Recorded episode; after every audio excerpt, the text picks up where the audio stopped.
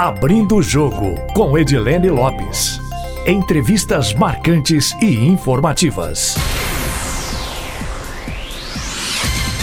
O entrevistado do Abrindo o Jogo de hoje é Leônidas Oliveira, secretário estadual de Cultura de Minas Gerais, que já foi presidente da Fundação Municipal de Cultura de Belo Horizonte, da Belotur, presidiu também interinamente a Embratur, a empresa brasileira de turismo, e foi diretor executivo da Funarte, a Fundação Nacional de Artes. Agora, Leônidas Oliveira é secretário estadual de Cultura aqui em Minas Gerais. Nós temos a tradição de começar o Abrindo o Jogo com o entrevistado contando um pouquinho sobre a trajetória dele. Leônidas, muito obrigada por ter aceitado o nosso convite. Conta um pouquinho da sua história pra gente, você que é mineiro de São Gotardo. Muito obrigado, muito obrigado pela oportunidade.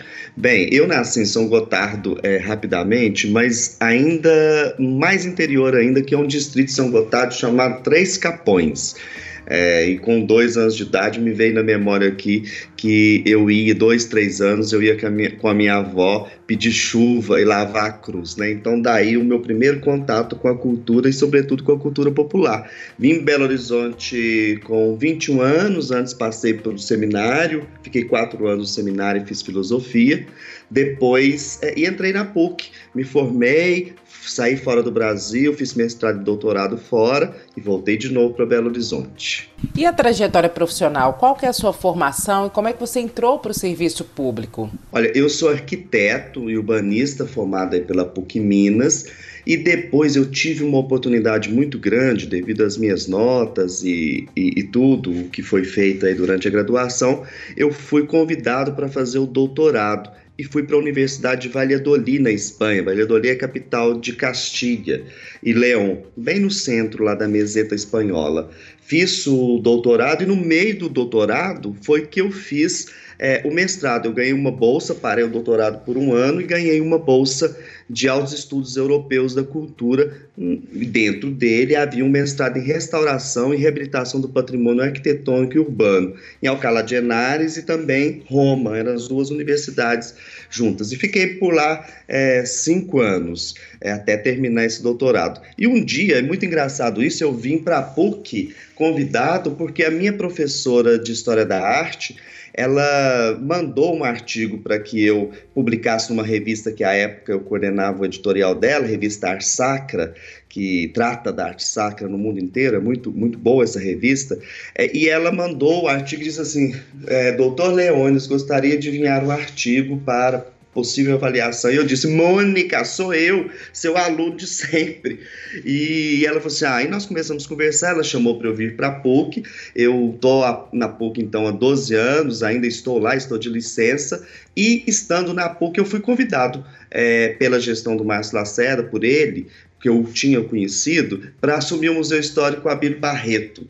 Depois é, de lá eu fui para a Fundação Municipal de Cultura, na presidência, saí em dois mil e dezesseis, logo após a, o falecimento da minha mãe, e no meio do caminho assim eu fiz também três pós-graduações em Museologia, em História da Arte e em Comunicação da Cultura. Depois da fundação, quais outros cargos públicos é, você ocupou e o que que tira de aprendizado diferente em cada um desses lugares do serviço público, em cada uma dessas esferas do, do poder público?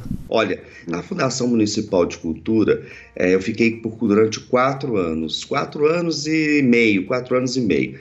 Eu, ali eu tive, eu costumo dizer que eu tive a maior experiência, a mais bonita experiência da minha vida, porque foi um momento de muito conflito, mas onde a gente, nós nos unimos e conseguimos fazer um projeto é, vigoroso para a cultura em Belo Horizonte, né? Assim, e eu aprendi a gestão pública, de fato, foi na Fundação Municipal de Cultura, com os administradores, o pessoal efetivo, tem um corpo de efetivos espetacular na Fundação Municipal de Cultura. Depois eu saí, fiquei dois anos é, fora, fui fazer essa pós-graduação, um pós-doutorado em marketing é, cultural na Universidade de Atenas, É, depois fui para os Estados Unidos também, porque era a Universidade de Columbia, é, tava, estava naquele momento com uma parceria com a universidade. Fiquei lá também seis meses estudando. Eu saí da Fundação Municipal de Cultura por uma questão pessoal, da morte da minha mãe, e aproveitei esse momento para estudar. Depois eu vou sim para o governo federal. Na, ano passado, em janeiro, eu vou para ser diretor executivo da Embratur. Fiquei seis meses na Embratur, depois fiquei presidente interino durante três meses. E lá eu aprendi uma coisa que eu sempre me ressenti, sabe, Edilene? Eu, eu, quando estava aqui na Fundação Municipal de Cultura, Brasília era muito distante para mim, a realidade de Brasília. Eu ia e eu não conseguia desengavetar a, as questões, né, ou buscar os recursos. Então, aprender como funciona Brasília, como funciona o funcionalismo público de Brasília, como eles trabalham, e tive muitos contatos bons, saí para fora do Brasil, sobretudo no marketing turístico, né? Porque a Embratur ela é uma grande agência de marketing turístico, e isso, isso é muito importante é, para o turismo. E aí eu aprendi a fazer marketing. Para você ter uma ideia, nós tínhamos empresas contratadas com contratos em cento e oitenta e nove países, né? Ou seja, uma, é uma potência a Embratur. E eu aprendi, então, eu acho que a minha maior escola de turismo, apesar de ter passado um ano na Belotur, mas a minha escola de turismo maior foi realmente no governo federal, no Ministério do Turismo e na Embratur. Depois acontece uma, uma mudança na Embratur é, da gestão, o atual presidente que está lá hoje entra, e eu saio e fui convidado, então, naquele momento, pelo ministro Osmar Terra, para assumir a diretoria executiva da Funarte, que ela estava com muitos problemas, problemas técnicos, jurídicos, e eu fiquei lá durante um ano, na, na Fundação Nacional de Arte. E lá, realmente, eu aprendi é, o verdadeiro sentido é, das políticas públicas para a arte. Eu tive uma proximidade muito grande com os artistas nacionais e internacionais também, mas, sobretudo, no grande território chamado Brasil, no Nordeste, no Norte, e artistas das mais variadas vertentes, e a Funarte ela quer, faz políticas públicas para as artes, né? E executa também essas políticas com seus editais, cursos no Brasil inteiro, as bandas de música. Então lá eu pude ter um contato ampliado com a arte. Eu costumo dizer que eu acho que eu aprendi não a separar, claro que a arte é, ela está intrinsecamente vinculada à cultura, mas o fazer artístico de forma mais livre de outras amarras, né? O que é a arte e, sobretudo, o que é o artista e o significado que ele tem para um país.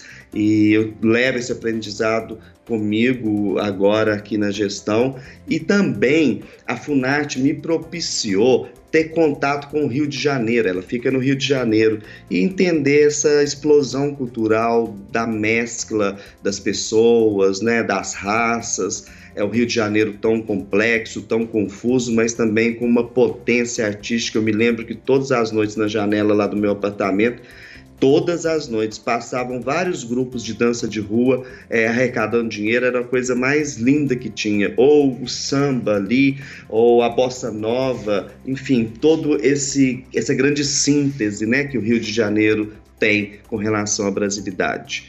E depois, saindo da Funarte, eu venho para cá e recebo esse convite. Leônidas, foi também no momento em que você estava à frente da Fundação Municipal de Cultura que, se eu não estou enganada, surgiu a Praia da Estação, que deu origem aos grupos, ou re, revivou os grupos que hoje é, são, fazem o Carnaval de Belo Horizonte. Porque você falou de um conflito, a princípio foi num protesto contra a gestão do Márcio Lacerda por causa de um decreto que proibia o uso de equipamentos na Praça da Estação, mas depois acabou virando uma grande festa que se reverteu é, positivamente para a capital, né? Sim, foi um momento onde é, a, eu me lembro que a Praça do Taksim é, em Istambul e outros lugares do mundo estavam reivindicando o espaço público. A partir desse decreto acontece isso, né? As pessoas vão para lá e acampam, e eu não, não, nessa época ela é anterior a mim. É, mas eu estava no diretor do Museu Abílio Barreto e acompanhando tudo, mas no âmbito do museu. E quando eu entro na fundação, estava um conflito imenso, né, com relação à prefeitura, à cultura. Eu entro quase naquele momento onde se cancela o festival, a presidência da... da da fundação, ela cancela o, o F I T, né? E o F I T estava na sua décimo oitavo ano. E aí, então, realmente foi um momento dificultoso. Mas o, mas o que, que acontece também? Eu disse para o prefeito Márcio Lacerda, quando eu entrei, eu falei, olha, o que os movimentos da Praia da Estação e do Baixo Centro pede, é, eu acredito em oitenta por cento, quiçá mais, que é a reivindicação ao espaço público. Você pode contestar a forma, o método, é, ou qualquer outra questão. São, a cultura, ela é subversiva, né, naturalmente, isso está tá intrínseco nela, ela provoca dialética e ela, ela briga, né, a arte. Eu costumo dizer que a arte não leva desaforos, que é uma frase que ela volta mesmo. Então eu entro nesse momento e, o que, e começo a conversar com os atores e a entender o movimento e a buscar saídas juntos, né? Até chega no momento que a gente cria, o, o prefeito Márcio Lacerda cria de, por decreto e faz um conselho também da zona cultural da Praça da Estação, que se a gente for avaliar, é mais, tem mais equipamentos culturais que a Praça da Liberdade, por exemplo.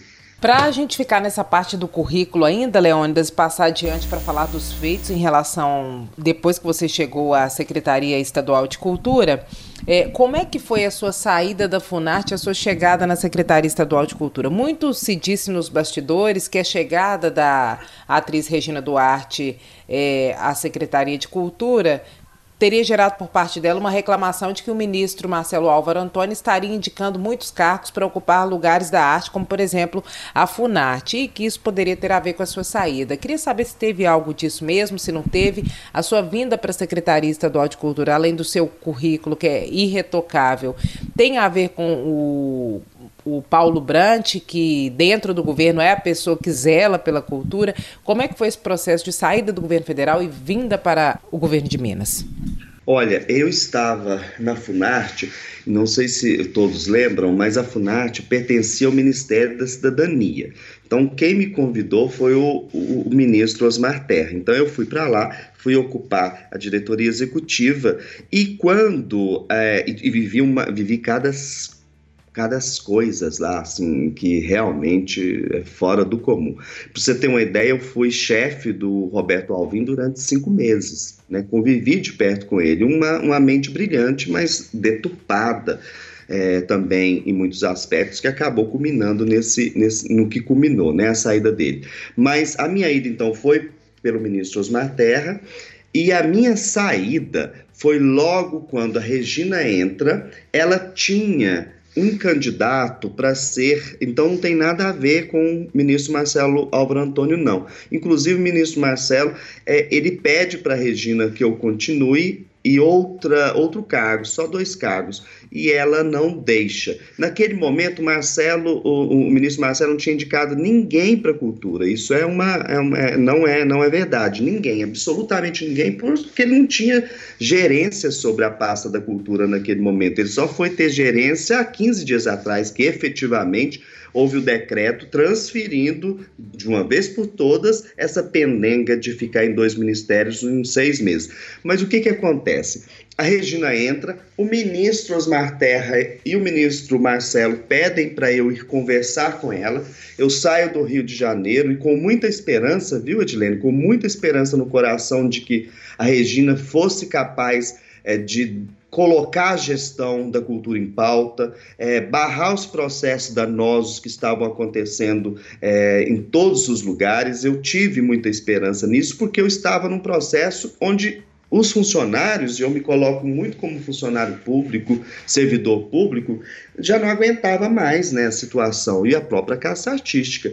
Então eu vou a Brasília, compro uma passagem à noite, vou a Brasília, É, às dez horas da manhã eu me encontro com ela, e quando eu tenho uma conversa com ela, eu, eu realmente eu disse, eu disse e falo isso com muita verdade, falei assim, não vai dar certo, não vai dar certo, porque a visão que ela tinha era uma visão muito sonhadora da cultura, sabe? Com vários problemas para resolver, como, por exemplo, dezessete mil processos.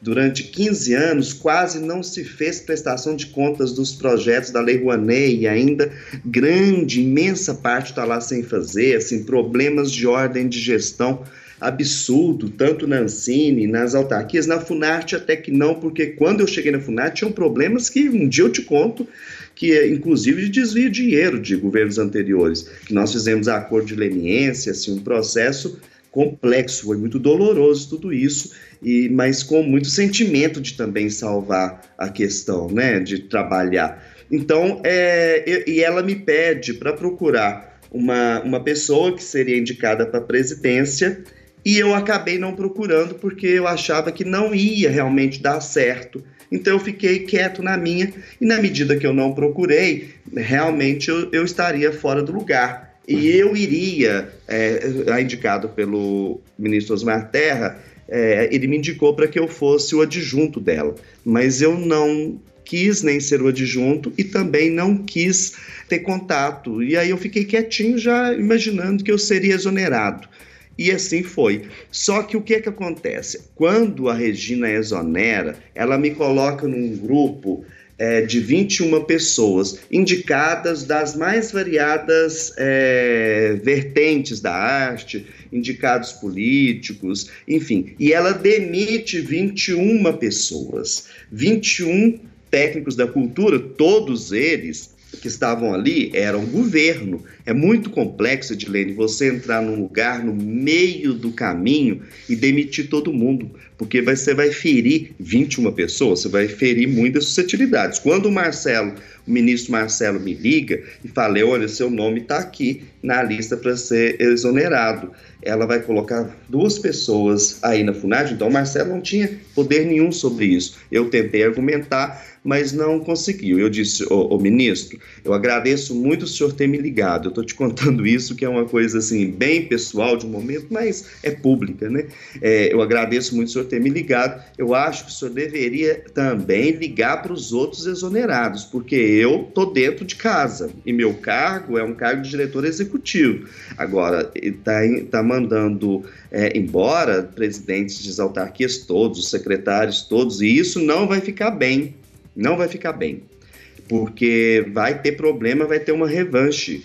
E, e dito e feito, aí quando ela exonera todo mundo, o movimento dos exonerados, que são pessoas que têm conexões, uma grande parte delas com o Olavo de Carvalho, É, o Olavo imediatamente vem à imprensa e começa a, né, a postar coisas com relação à Regina e começa um grande movimento e torna, e foi isso, exatamente isso que aconteceu, que tornou a, a, a, a gestão da Regina sustentável no governo, né? Ela exonera e traz pessoas de vertentes políticas é, mais vinculadas à esquerda. E o bolsonarismo não aceita isso de nenhuma, de nenhuma forma. Nos cargos, não. É, isso, eu acho que em, em, nos governos, na grande maioria dos governos. Então, é exatamente isso que acontece. Aí eu fui exonerado e vim para Minas Gerais. É, fui convidado para trabalhar no Rio de Janeiro também. É, e aí, só que aí começa a pandemia, e eu venho para cá nesse momento, então, e o Paulo Brandt é, me convida é, para ser o, o secretário, exatamente isso que aconteceu, sem nenhum retoque. Agora, secretário, a sua chegada na Secretaria Estadual de Cultura, com pouquíssimas semanas, com quinze dias, o senhor anunciou um plano robusto de socorro aos artistas e a projetos culturais aqui em Minas Gerais, inclusive também relacionado a moradores em situação de rua, que não estão espe- especificamente relacionados ao universo da arte. Como é que foi? Você chegou e já no primeiro momento teve essa ideia, fez um diagnóstico na primeira semana, como é que foi isso? Foi, inclusive, isso aconteceu antes é, da minha nomeação de fato, eu já havia sido convidado. E as pessoas, eu, eu lembro que um jornal deu que eu tinha sido convidado e os grupos, os coletivos começaram a me procurar. Primeiro Fórum de Cultura de Minas Gerais, nós fizemos uma live e aí eu pude diagnosticar, começar esse diagnóstico de como estava a situação. É, as O N Gs, as O S, as associações é, tanto da capital como do interior, me, me falando o problema que estava a questão da arte. Para você ter uma ideia, o circo, a rede do circo, quando me contou, assim, eu já sabia disso, mas eu só tive noção quando as pessoas me contam e me explicam o fato, né? Ela, ela disse que, é, vou exemplificar, ou, ou nessa semana passada, é, há dois meses, desculpe, tivemos que baixar as tendas é, de todos os circos, são povos nômades, é, e muitos prefeitos. Inclusive, eu liguei para quase todos os prefeitos, temos sessenta e cinco circos em sessenta e cinco cidades, os prefeitos e até muitos, muitas pessoas da, da cidade com preconceito, porque são povos que ficam andando de um lado para outro, né? Nômades.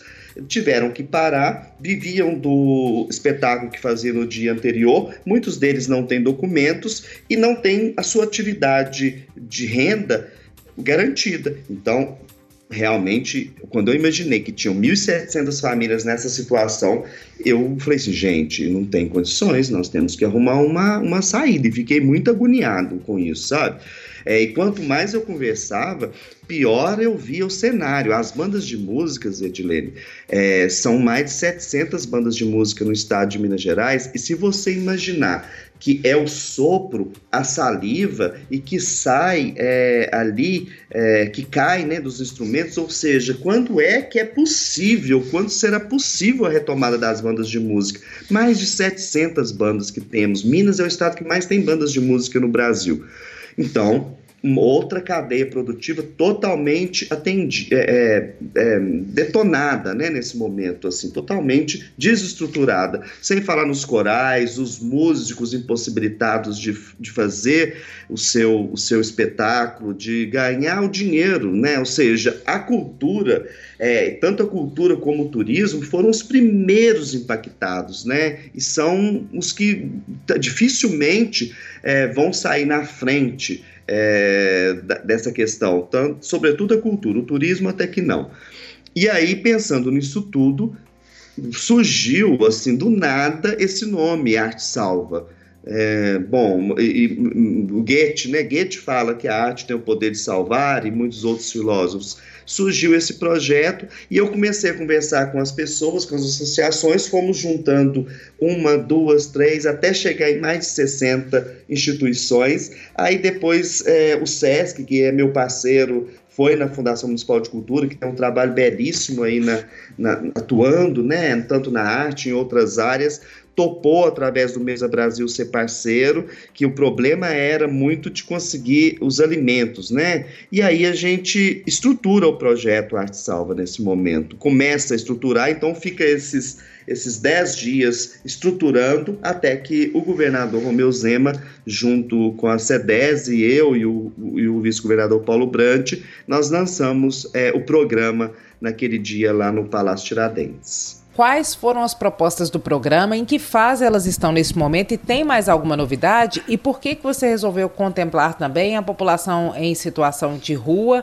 que é um assunto que está também relacionado à outra pasta, que é a SEDES, né? Secretaria de Desenvolvimento Social. Mas você fez questão de incluí-los nesse processo. Como é que foi isso? Olha só, é da seguinte forma, é, o projeto ele foi se estruturando em quatro vertentes. A primeira, então, é assistência, né, uma proteção ao artista, sobre, sobretudo as comunidades tradicionais de Minas Gerais, são trinta mil famílias, aí eu incluo também os quilombolas, estamos incluindo o circo, é, o artesanato, e, e são trinta mil famílias, esse conjunto, você imagina. Então a gente estrutura uma assistência, hoje já está em mais de cem mil famílias nos nossos cadastros.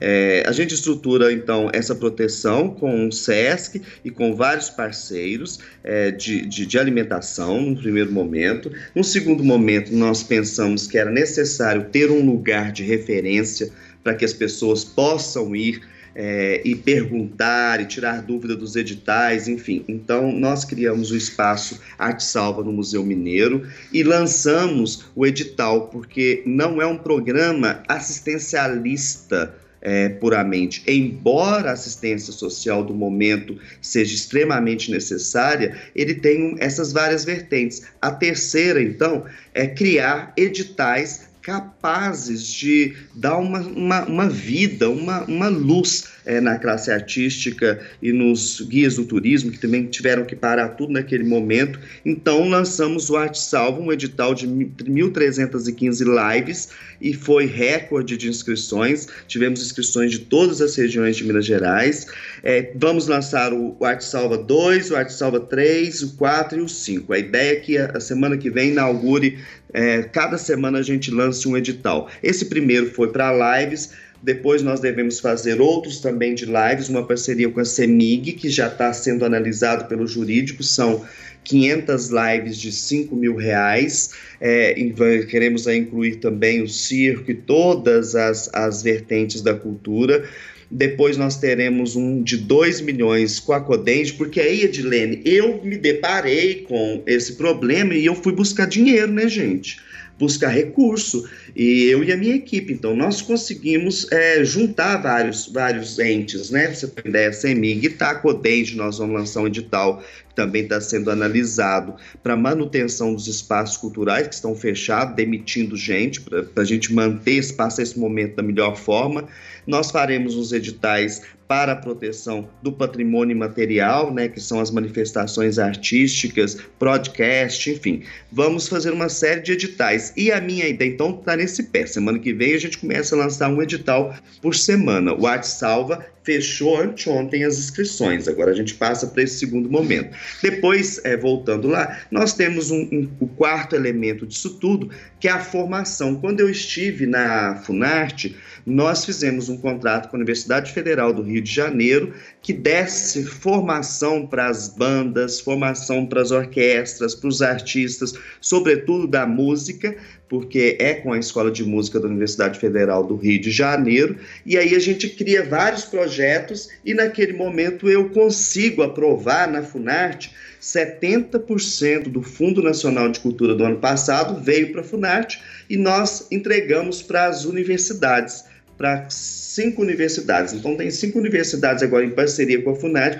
executando esses projetos, e que Minas também vai beber dessa fonte. Então, ou seja, nós, essa proteção, é, editais, centro de operações do Arte Salva, porque a gente precisa, Edilene, a, a questão agora é a seguinte, o Conselho de Cultura está... pega as listas, manda para a nossa equipe, a nossa equipe liga para fazer uma checagem geral, já chegamos a cem mil nomes, faz a checagem e traça um mapa logístico com a Cruz Vermelha, que é uma parceira importantíssima nesse processo é, de distribuição, junto com a Defesa Civil do Governo de Minas, que tem um mapeamento muito bom, eles fazem a triagem, coloca a rota e o caminhão sai. Na semana que vem, dia oito, nós chega a Belo Horizonte trinta mil cestas básicas. Nessa semana que fechou, nós, carre... nós conseguimos arrecadar quarenta toneladas de alimentos. E na semana anterior, nós entregamos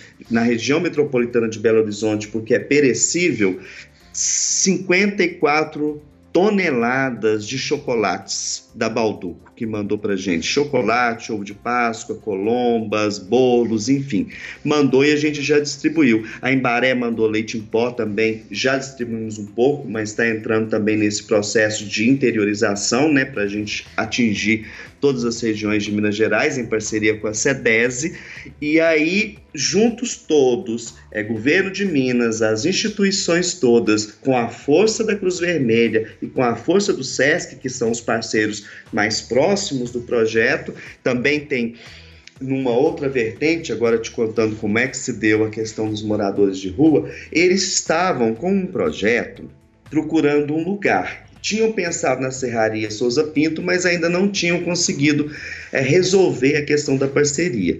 Eu cheguei e disse, conheço o Gelton, e depois conheci também o Maurício e a irmã Cristina, que eu já conhecia também, e chamei eles todos e falei assim, olha, Serraria Souza Pinto, não há problema, vamos agilizar isso. Porque realmente eu, eu andei para o Belo Horizonte de carro algumas vezes, tive que sair para ir à farmácia e eu fiquei muito impressionado com a quantidade de moradores de rua que tem na cidade. Não só de Belo Horizonte, o Rio de Janeiro está quatro vezes maior. Eu tive em São Paulo também, tá assim, absurdo, né? Porque as pessoas que já são vulneráveis é, e elas vão pro, pra rua. E teve um dia, sabe? Um dia que me tocou muito. Eu andando por Belo Horizonte, não tinha ninguém. Eu passei de carro e no carro, é, como, né? A gente, eu fico até assim, gente, eu passando no carro e vendo a situação dessa. Os moradores de rua andando sozinhos nas ruas. É, e eu pensava, meu Deus do céu, isso não pode ficar dessa forma, sozinhos, porque todo mundo está dentro de casa, aqueles amigos, porque eles têm muitos amigos que dão o alimento ou que oferecem o café na porta da padaria, enfim, as pessoas que geralmente cuidam, todas em casa, nos comerciários, em casa. Eu recebi tanta mensagem no meu Instagram, eu recebo muita coisa, viu? Me comunico muito com a cidade e com o estado pelo Instagram. Impressionante como funciona, né? Dá uma trabalheira danada, mas eu gosto disso porque as pessoas vão me contando as coisas, né? E aí resolvemos então fazer essa grande força de guerra em parceria com o Unibanco, lá na Serraria Souza Pinto, para dar banho e cuidar dos animais, né? Porque os animais estavam soltos também aí na rua, sem, sem, sem, sem condições, né? O banho, há os abrigos, mas aumentou muito o número. Então, a serraria é um lugar amplo, que é não problemático para a contaminação do Covid, porque é grande, ou seja, as pessoas podem ir com segurança. Aí montamos todos juntos aquela estrutura que está lá. Hoje eu acabei de receber uma mensagem mais cedo que já tem outra Kombi de roupa. Roupa é muito importante, sabe, Edilene, para os moradores de rua, sobretudo nesse momento de pandemia. É, o que, que é essencial para o morador de rua, inclusive para a proteção deles e proteção da própria cidade? Tomar banho. Lavar as mãos, então nós instalamos dez pias lá, para que eles possam lavar as mãos qualquer hora que eles quiserem, e tomar banho, e troca de roupa. Então, eles têm uma troca de roupa muito grande, porque muitas vezes a roupa que está usando três, quatro dias já nem serve mais, né? Porque dorme no chão, a roupa estraga. Então, nós estamos continuamente dando roupas para esses, para os moradores de rua. Então, para a gente passar esse momento, e a arte tem obrigação.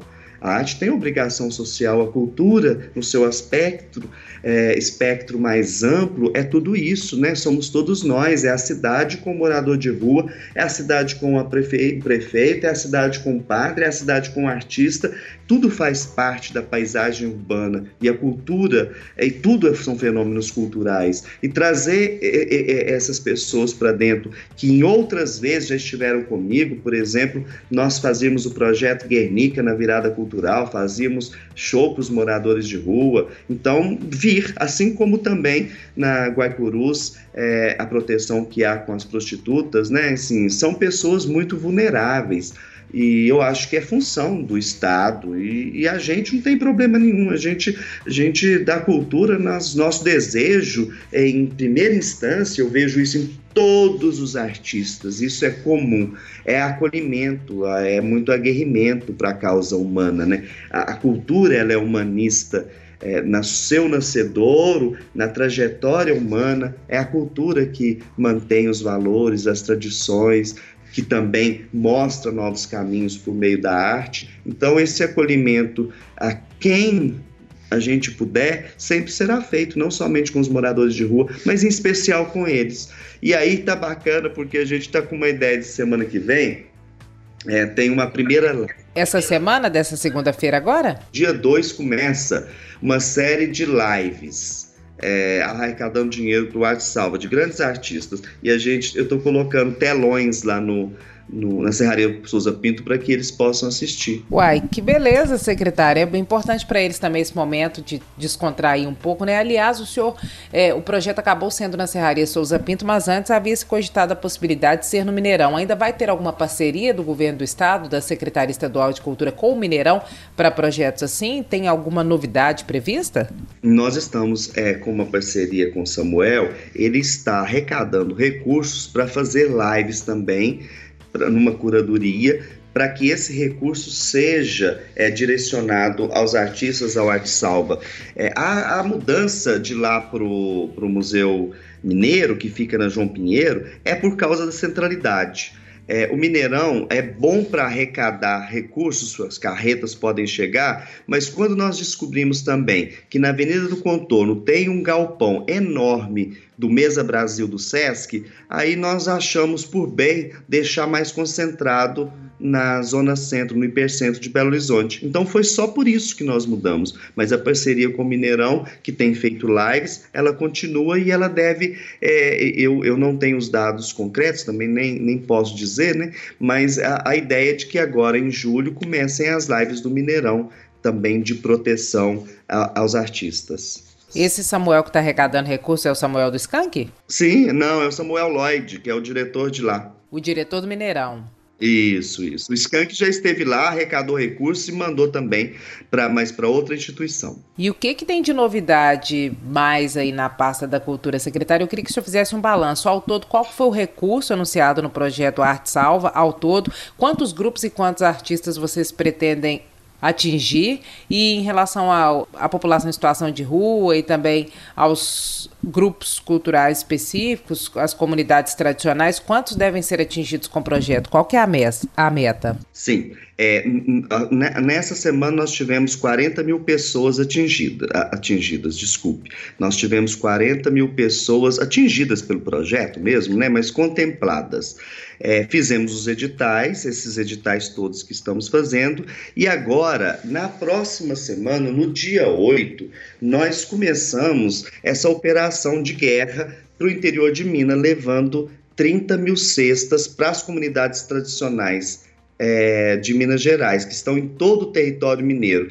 E agora começa um projeto é, que está dentro do Arte Salva, mas que é, são as lives. O SESC e a Secretaria de Cultura, junto com as suas autarquias, e sobretudo a Rede Minas, que está tendo um papel fundamental nisso tudo, é, que agora é a Empresa Mineira de Comunicação, nós vamos fazer lives. Como é que vai funcionar? O artista vai fazer live é, e ele vai arrecadar recursos é, e esses recursos vão parte para o Servas, parte para o Mesa Brasil. Por que que vai parte para o Servas? Porque o Servas, o Mesa Brasil só compra comida. O Servas, por exemplo, a gente poder dispor de dinheiro para pagar a conta de água e luz do circo, por exemplo, e fazer uma atenção mais direcionada é, para salvar algumas questões das comunidades tradicionais, da qual o circo se inclui, de forma mais efetiva. E alimentação. E também os cursos de formação, sobretudo para adesão aos nossos editais que vamos soltar. Mas já tivemos, nesse final de semana passado, uma live que nós arrecadamos É, trinta toneladas de alimentos, que foi com Eros, Biondinos e o Mateus da Igreja da Lagoinha. Foi uma live muito bonita, com muita adesão. Agora, só que agora, no dia dois, começa, começam três meses é, de lives com artistas famosos, tanto da cena cultural de Minas ou da cena cultural é, nacional. Já dá para revelar algum nome, secretário? Já, olha só, teremos o Chico César, vamos ter... É, quem me mandou um vídeo lindo, lindo, lindo... Pelo Arte Salva foi o Zé Cabaleiro, apoiando o movimento. Eu estou até em negociação com ele para ver se ele faz uma live para a gente, mas ele mandou um, um vídeo lindo. T T Espíndola mandou também um vídeo de apoio ao Arte Salva, vai fazer também uma live. São artistas, é, o, o Toninho Horta, agora, há quinze minutos atrás, o Toninho Horta, a Perla, me mandou uma mensagem falando que o Toninho quer fazer uma live também de arrecadação para o Arte Salva, e, ou seja, Ou seja, fiquei muito feliz. É, e isso os artistas estão juntando no Arte Salva. E o que está acontecendo? Ele está virando um projeto de autofinanciamento coletivo. Os artistas colocam recursos nas suas várias formas de colocar, alocar os recursos, e ele se alimenta dos recursos, compra as cestas, dá assistência, paga gasolina para levar... E, ou seja, um autofinanciamento que eu acho muito, muito bonito isso. E, e, se, e, e se o Arte Salva for capaz, por exemplo, de receber muitos recursos e que ele mesmo possa abrir editais, ou seja, uma autossustentabilidade da classe artística, da cultura, é, eu acho que isso vai ser inovador, é inovador é, no momento. E nasce de forma tão natural, porque é importante, Edilene, dizer que eu não inventei essa roda. Quando eu cheguei, É, várias associações, pessoas, grupos estavam fazendo, se uniram, outros continuam fazendo autônomos, é, mas em contato também, em Belo Horizonte, como no interior. E o que foi o governo de Minas? Organizou essa demanda, né? Organizamos de forma mais estratégica e ampla, agregando a formação, o edital do governo, e fizemos esse grande projeto, mas muitas coisas bonitas se esperam aí. E outra coisa que eu gostaria de, de te dizer como novidade também, é um projeto de retomada, porque nós precisamos, tão logo seja possível, retomar a atividade econômica da economia criativa, e nela eu insiro o turismo também. Eu estou entendendo, sabe, na minha reflexão e pelo que eu estou vendo, que o turismo vai ser um, vai puxar a cultura muito nesse momento é, de abertura. O turismo entrou, os hotéis entraram para a Onda Verde, são serviços essenciais. Nós temos aí, dia quinze, é a curva desse Covid, é, e se Deus quiser, depois de quinze dias, vinte dias, a gente entra num momento mais tranquilo no estado, É, porque realmente nós estamos no pico, chegando próximo do pico da, da contaminação, importante que, que se proteger, é, e depois é, os circuitos turísticos de Minas Gerais, nós temos cinquenta e quatro circuitos, fazer uma abertura, primeiro o circuito dentro dele, inspirado muito nos corredores culturais, os corredores de turismo também da Europa, como eles estão abrindo, e começa a abrir circuito a circuito, depois a gente abre do circuito para outro, é, e aí a gente faz um turismo em Minas Gerais nesse primeiro momento, porque nos próximos seis, sete meses o turismo será eminentemente local e com um projeto vigoroso de marketing, que nós estamos aí trabalhando nisso, juntamente também com a Secretaria de Saúde, com os protocolos. A nossa ideia é fazer a adesão no selo do Ministério do, Tuni, do Turismo, que tem os protocolos, mas precisa de passar por uma análise do Minas Consciente para aplicabilidade aqui em Minas Gerais. E em agosto a gente espera começar gradualmente a retomada da atividade econômica do turismo no primeiro momento e da cultura no segundo momento, apesar de que a cultura já está a pleno vapor nas lives, né, nessa coisa online que se criou também. Secretário, só para a gente ter uma ideia, o que, que seria possível de retorno no turismo ainda em agosto?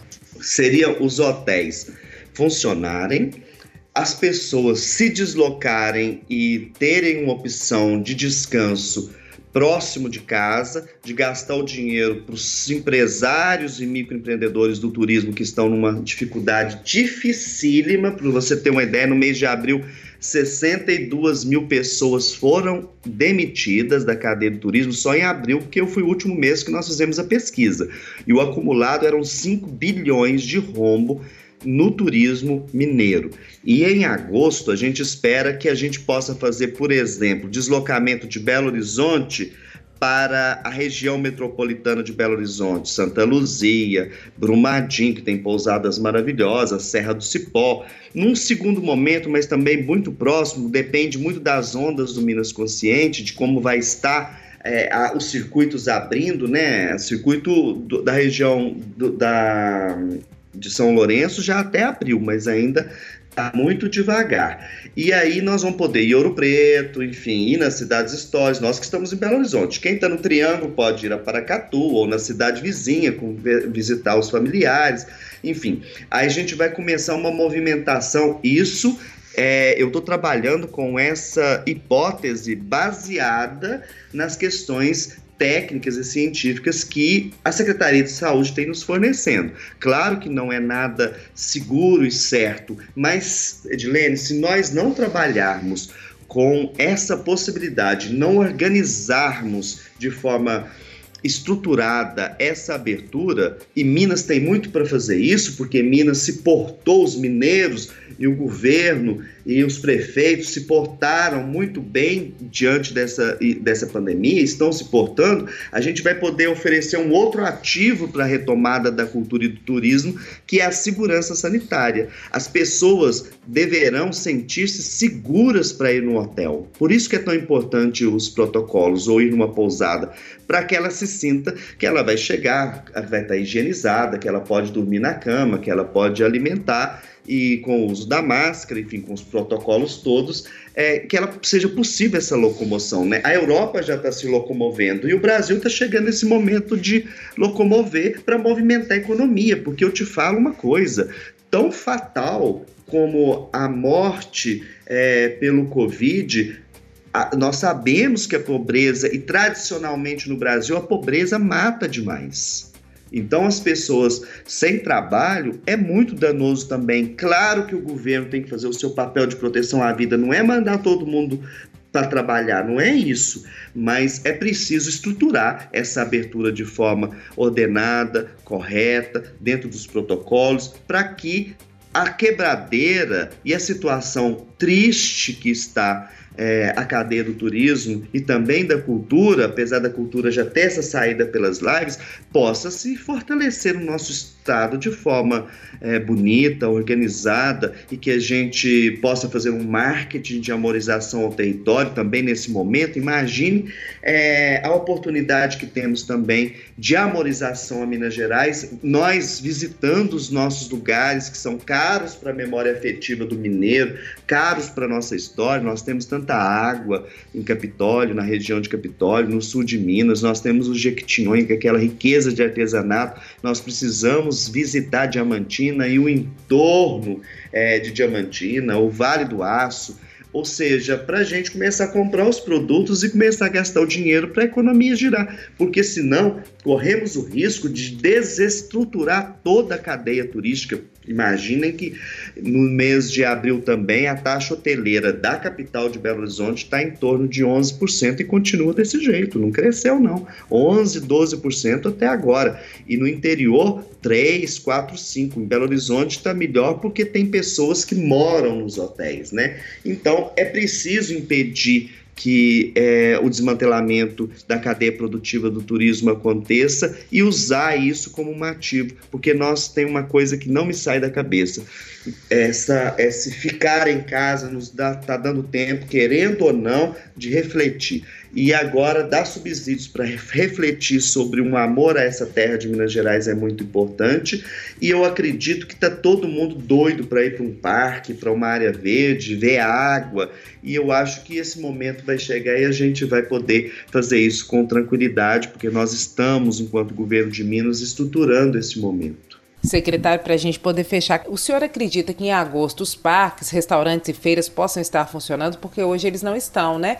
E o senhor acredita que será possível fazer esse controle da circulação regional? Quem é do Triângulo fica no Triângulo, quem é da região central fica na região central. Como é que operacionaliza isso? Olha, o controle, ele, ele já está pela o Minas Consciente, né? É importante que os municípios façam adesão, porque ele ordena toda a questão do Covid. E contamos muito com a Polícia Militar. Como na terça-feira tivemos uma reunião com o governador, na quarta, e a questão do Covid, a Polícia Militar já está com essa, com essa apertar esse cerco, fazendo os testes na entrada das cidades, né? E, e, e sobretudo, vai haver uma fiscalização muito forte com a questão da máscara.